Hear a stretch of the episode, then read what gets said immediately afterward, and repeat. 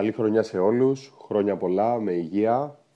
Εύχομαι να είσαστε καλά και να φροντίζετε τους εαυτούς σας όσο περισσότερο γίνεται. 2021 λοιπόν, έχει μπει και επίσημα. Εγώ άφησα περίπου μία εβδομάδα να περάσει.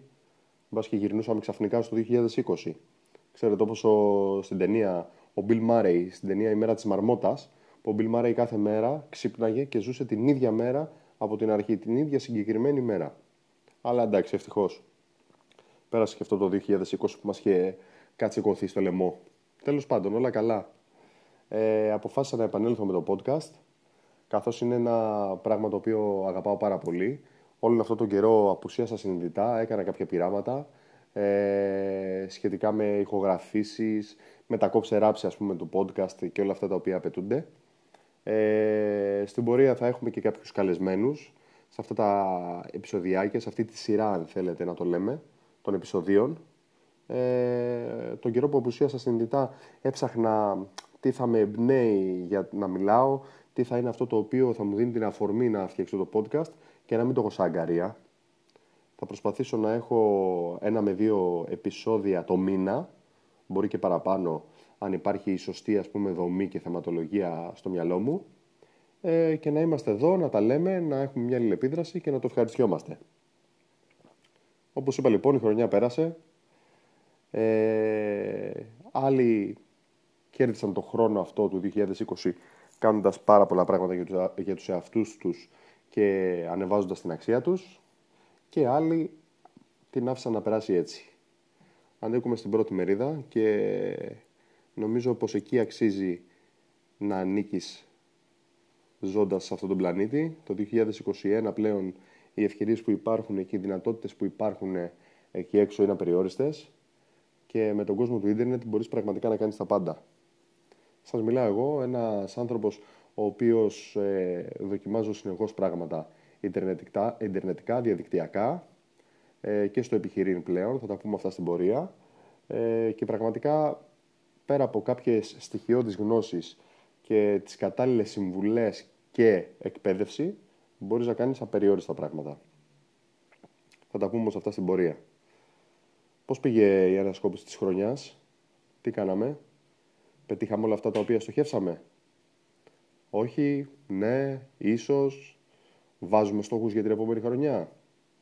Κάποιοι σε συζητήσεις που έχω μου έχουν πει πως αφήνουν τη χρονιά να κυλάει και πως στην πορεία βρίσκουν ας πούμε τα, τα checkpoints, όπως παλιά στα παιχνίδια που παίζαμε, που ανά διάφορες πίστες είχε και κάποια checkpoints, ώστε σου έδινε είτε μια έξτρα ζωή, είτε παραπάνω πόντους. Είναι και αυτό μια λογική, ίσως μια λογική η οποία σε αφήνει βέβαια σε σταθερό δεδομένο, σε σταθερά δεδομένα. Είναι ενδιαφέρον, θα δούμε. Σε άλλα νέα, όχι και τόσο νέα για την ακρίβεια, η COVID εποχή επικρατεί. Ε, τα εμβόλια πάνε, έρχονται, ε, ε, η Ευρωπαϊκή Ένωση αγοράζει περισσότερα, διανέμονται περισσότερα, εμβολιάζονται συνεχώς κάποιοι. Οι μεγαλύτερες ηλικίες αυτή τη στιγμή που μιλάμε 7 Ιανουαρίου 2021 είναι λίγο μια μπερδεμένη κατάσταση, αλλά ας είμαστε εμείς προσεκτικοί και όλα θα έρθουν με τη σειρά τους. Αυτό το οποίο είναι πάρα πολύ ωραίο και θα ήθελα να αναφερθώ είναι ότι από τις 22 Δεκεμβρίου 2020 το NBA έχει επιστρέψει. Γνωρίζετε όλοι ότι είμαι ένας super fan του NBA, super fan του LeBron James και του Los Angeles Lakers εφόσον είναι εκεί. Ε, θεωρώ ότι και φέτος ε, θα είναι οι πρωταθλητές, καθώς έκαναν πάρα πολύ σημαντικές προσθήκες το καλοκαίρι στην ομάδα τους. Ε, επίσης μου αρέσει πάρα πολύ η ομάδα του Phoenix. Δεν ξέρω που θα φτάσει αυτή η ομάδα, αλλά με την προσθήκη του Chris Paul βλέπω μια πάρα πολύ επιθετική ε, ομάδα γεμάτη ευκαιρίες ας πούμε, δηλαδή δίνει χώρο σε νέους παίκτες να αναπτυχθούν, να το ευχαριστηθούν. Είναι πάρα πολύ ωραία η προσέγγιση η οποία έχουν. Δεν βλέπω να βγαίνει πουθενά κλασικά το Μιλγουόκι μαζί με το Γιαννάκη. Γιορτάζει κιόλας σήμερα, χρόνια πολλά, στο Γιάννη Αντετοκούμπο. Τον αγαπάμε, τον εκτιμάμε. OK, okay, δεν είναι ο παίκτης ο οποίος ε, προτιμώ να βλέπω. Δεν θεωρώ ότι είναι και τόσο εντυπωσιακός κατά την άποψή μου. Και δεν νομίζω ότι και το Milwaukee έκανε τις κινήσεις αυτές που έπρεπε ώστε να φτάσει κάπου φέτος. Αφήστε που στην Ανατολή μην ξεχνάμε ότι υπάρχει Kevin Durant και Kyrie Irving στους Brooklyn Nets. Ε, αν καταφέρουν να περάσουν τα εμπόδια της ε, Βοστόνης, Celtics και της Φιλαδέλφια, νομίζω ότι θα ανακηρυχθούν πρωταθλητές της Ανατολικής Περιφέρειας και πως στο τέλος θα αναμετρηθούν με τους Los Angeles Lakers του LeBron James. Θα δούμε, θα δούμε. Α, ένα ωραίο ντοκιμαντέρ έβαλε το Netflix, ανέβασε το Netflix πριν περίπου 5-6 μέρες, ε, για τον Τόνι Πάρκερ, για τη ζωή του Τόνι Πάρκερ. Του σπουδαιότερου Γάλλου μπασκετμπολίστα, ο οποίος είναι και εν ζωή φυσικά. Ε, συγκινητικό ντοκιμαντέρ σε πάρα πολλές ε, στιγμές, καθώς ο Τόνι Πάρκερ ε, ήταν μία από τις σημαίες των, των Spurs, των San Antonio Spurs, μαζί με τον Μάνου Τζινόμπιλι και τον ε, Tim Duncan, βεβαίως, βεβαίως. Ε, πάρα πολύ ωραίο περιεχόμενο, πάρα πολύ ωραία πλάνα, ωραίες στιγμές από τη ζωή του Τόνι Πάρκερ, ε, ωραία προσέγγιση και στο παιχνίδι, πανέξυπνος παίχτης, πανέξυπνος playmaker, έγραψε ιστορία. Δεν θα λέγαμε ότι έχει και τίποτα σπουδαίο από αθλητικά προσόντα και όμως με το πείσμα του, την επιμονή του και την, ε, το mentality του, ας πούμε, αυτή τη ψυχική διάβγεια που απαιτείται τις ε, στιγμές που καίει η μπάλα και την αποφασιστικότητά του, κατάφερε να διακριθεί και να κατακτήσει τέσσερα πρωταθλήματα με την ομάδα του Σαν Αντώνιο. Εντυπωσιακό στο ντοκιμαντέρ είναι, γίνεται, είναι η αναφορά στο ότι ο Τόνι Πάρκερ έκλεισε την καριέρα του στους ε, Charlotte Hornets, okay, η οποία είναι η ομάδα την οποία έχει ο Μάικλ Τζόρνταν. Ο διοκτήτης είναι ο Μάικλ Τζόρνταν, το είδωλο του Τόνι Πάρκερ. Καθώς ε, πήγε εκεί πέρα επειδή αποφάσισε, ε, αποφάσισε το τεχνικό επιτελείο των Spurs ότι θα έχει τρίτο ρόλο στην ομάδα. Οπότε θέλοντας να παίξει και να το απολαύσει για τελευταία φορά, θεώρησε ότι έπρεπε να πάει σε μια ομάδα όπου θα έχει ουσιαστικό ρόλο. Και έτσι και έγινε. Ε, το πιο συγκινητικό όλων βέβαια είναι όταν τελειώνει η εκπομπή, η οποία είναι αφιερωμένη στο μεγάλο και σπουδαίο Kobe Bryant, στη μνήμη του, ο οποίος εμφανίζεται και διάφορες στιγμές μέσα στο ντοκιμαντέρ αυτός, σε αυτό το επεισόδιο και μιλάει ο ίδιος για τον Τόνι Πάρκερ και το πόσο τον είχε αγαπήσει ας πούμε. Ήταν από τους τύπους που δεν κατάφερε να αντιπαθήσει. Φανταστείτε τι αντίκτυπο είχε ο Τόνι Πάρκερ στη ζωή του μεγάλου Black Mamba. Φοβερό. Άλλο τώρα που τρέχει αυτή την περίοδο είναι τα crypto, τα crypto coins, τα κρυπτονομίσματα και το bitcoin με την τρελή κούρσα του προς τα πάνω. Ξαφνικά από το πουθενά έχει έρθει αυτό να μας ταράξει τα δεδομένα, όχι τόσο εμένα, εγώ δεν ασχολούμαι και ιδιαίτερα με επενδύσεις, πέρα από πολύ λίγα πραγματάκια, αλλά κυρίως όσων ε, ας πούμε ήταν στον χώρο αυτό και το ψάχνανε, δεν ήξεραν τι να κάνουν, να αγοράσουν, να μην αγοράσουν και έχει έρθει τώρα αυτό μέσα στο Γενάρη έχει χτυπήσει τρελά νούμερα, 35-40 χιλιάδες δολάρια, κάπου εκεί δεν ξέρω ακριβώς πόσο είναι. Και όλοι ας πούμε λέγανε να είχα πάρει, να είχα κάνει, να είχα ράνει. Είναι μια ιστορία περίεργη τα κρυπτονομίσματα. Δεν έχω καταλάβει ακριβώς πώς τα αγοράζεις και πώς εξαργυρώνεις ε, τα χρήματα τα οποία κερδίζεις. Αλλά θα τα πούμε και αυτά στην πορεία. Ε, άλλο. Τρεξιματάκι, έχει πάρα πολύ ωραίες ημέρες. Προετοιμαζόμαστε για το μαραθώνιο.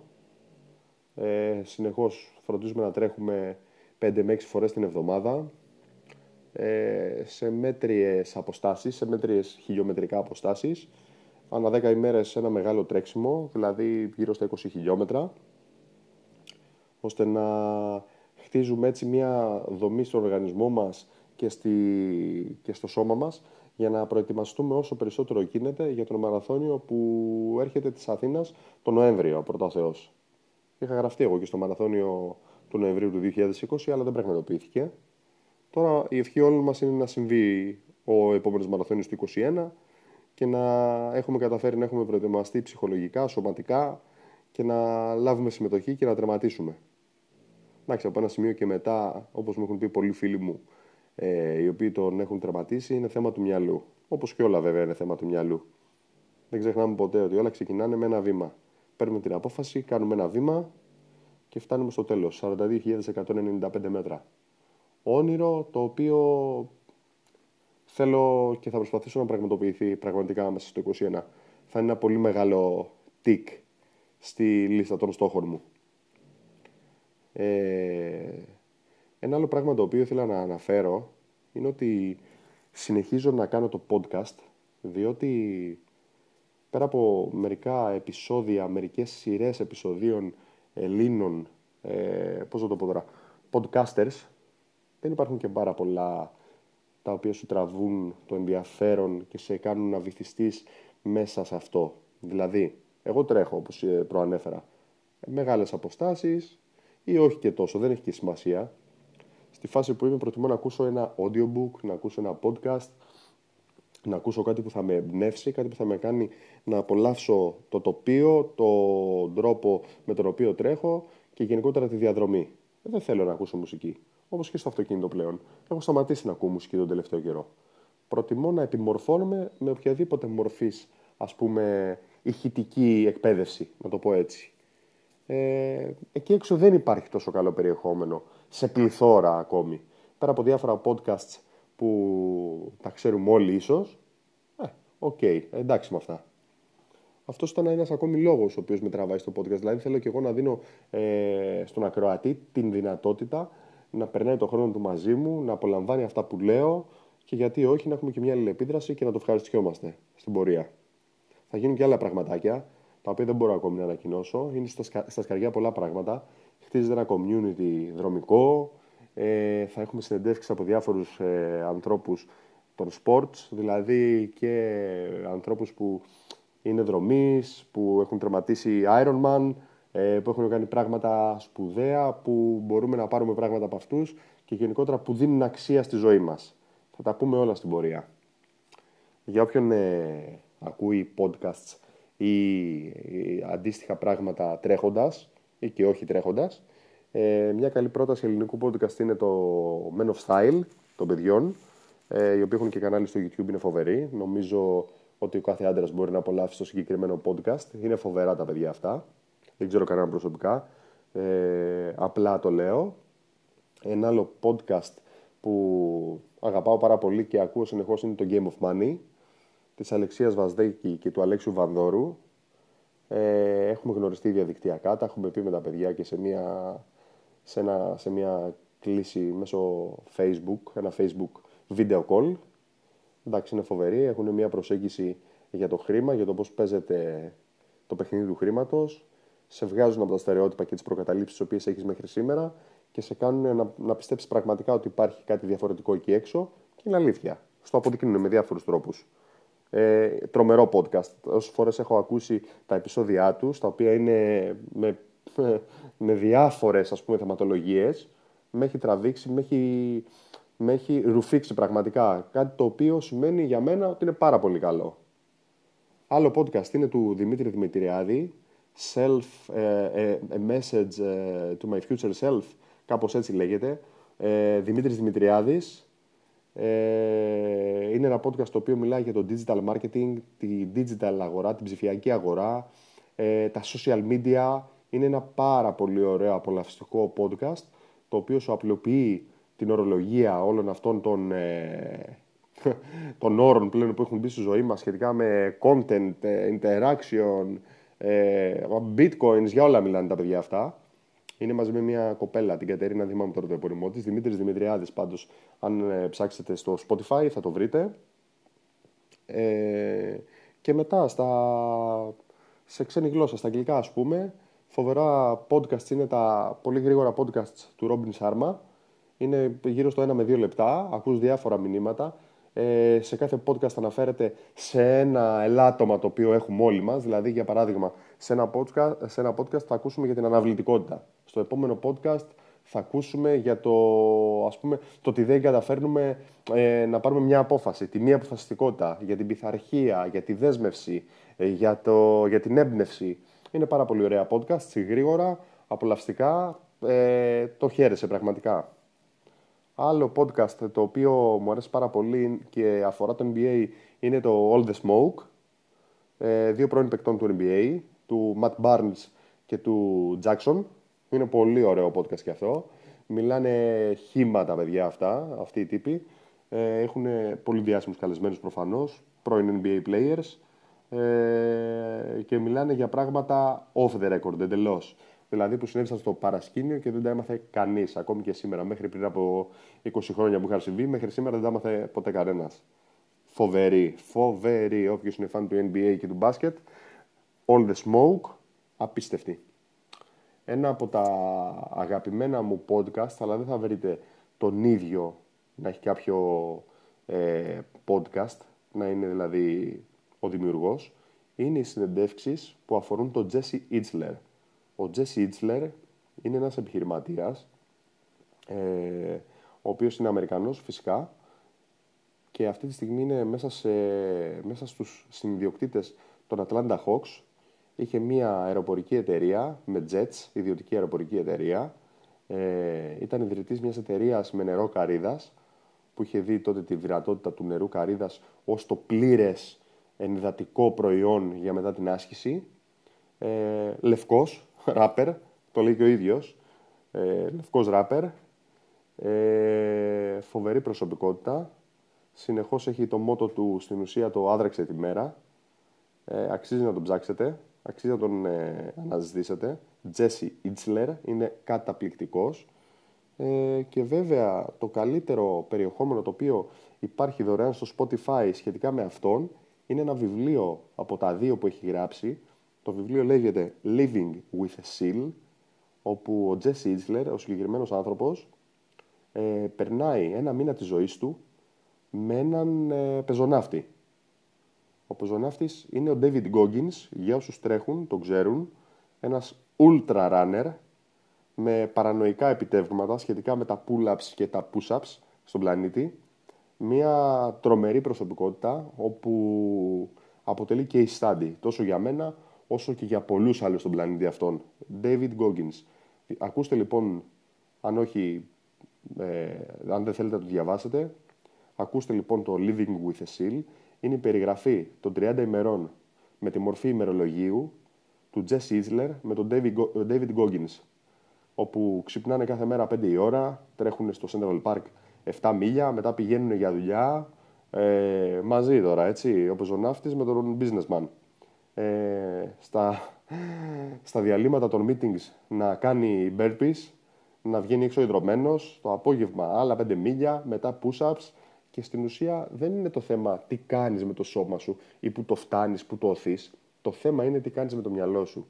Όλη αυτή η κατάσταση προκλήθηκε από τον ίδιο τον, τον Jesse Ιτσλερ, ο οποίος κάλεσε τον David Goggins στο σπίτι του μετά από ένα τρελό επίτευγμα 100 μιλίων, μετά από ένα τρελό αγώνα τον οποίο τερμάτισε ο David Goggins μόνος του και αφού τον είδε να έχει μόνο μία καρέκλα και ένα πακέτο crackers ως τα μόνα ας πούμε, βοηθητικά του για τα 100 μίλια, κάτι τον τράβηξε. Τον έψαξε και τον κάλεσε στο σπίτι. Το θέμα λοιπόν είναι και το μόνο του David Goggins, του συγκεκριμένου ανθρώπου, είναι ότι πρέπει να νιώσει άβολα για να νιώσει άνετα. Κάτι το οποίο είναι σπουδαίο αν το σκεφτείς. Και λέει βέβαια και υποστηρίζει ο ίδιος ότι κάθε μέρα ή κάθε κάποιες στιγμές, αν κάνεις πράγματα τα οποία δεν θέλεις στην πορεία σου, σε κάνουν να νιώθεις καλά, να είσαι εντάξει. Α πούμε ότι δεν θέλεις να βάζεις πλυντήριο. Αν το κάνεις, ξεπερνάς ένα, ε, ένα βαρύδι σου. Αφήνεις ένα βαρύδι σου. Είναι και αυτό κάτι. Όπως το λέει στα αγγλικά, είναι feeling comfortable while being uncomfortable. Έχει πάρα πολύ ενδιαφέρον η προσέγγιση του συγκεκριμένου ανθρώπου. Εμένα με έχει βοηθήσει πάρα πολύ σε διάφορους ε, τομείς και κυρίως σε διάφορα φυσικά sports, τα οποία ας πούμε στο τρέξιμο για παράδειγμα, αρκετές φορές έχω ξεπεράσει τον εαυτό μου σκεπτόμενος αυτό, ακούγοντάς το και διάφορα άλλα τέτοια. Έχει πάρα πολύ ενδιαφέρον. Ψάξτε για τον David Goggins μερικά podcasts έχει κάνει και διάφορες κορυφαίες συνεντεύξεις στον απίστευτο Τζο Ρόγκαν. Όποιος ακούει podcast καταλαβαίνει. Αλλά ακόμη και αν δεν ακούτε, μάθετε για τον Τζο Ρόγκαν. Έχει ένα τρομακτικό συμβόλαιο ε, με, με το YouTube για το podcast του. Και πραγματικά και αυτός είναι ένα διαφορετικό case study που θα μιλήσουμε σε άλλο επεισόδιο. Γενικά λοιπόν κάνουμε πράγματα. Ε, προσπαθούμε να μπούμε και στο επιχείρημα, θα τα πούμε στην πορεία. Είμαστε εδώ, επανήλθαμε. Σας ευχαριστώ που μου κάνετε παρέα. Σας ευχαριστώ για τα διάφορα μηνυματάκια για το podcast. Επιστρέψαμε. Να είμαστε καλά, να είμαστε υγιείς, να προσέχουμε τους εαυτούς μας και θα τα λέμε.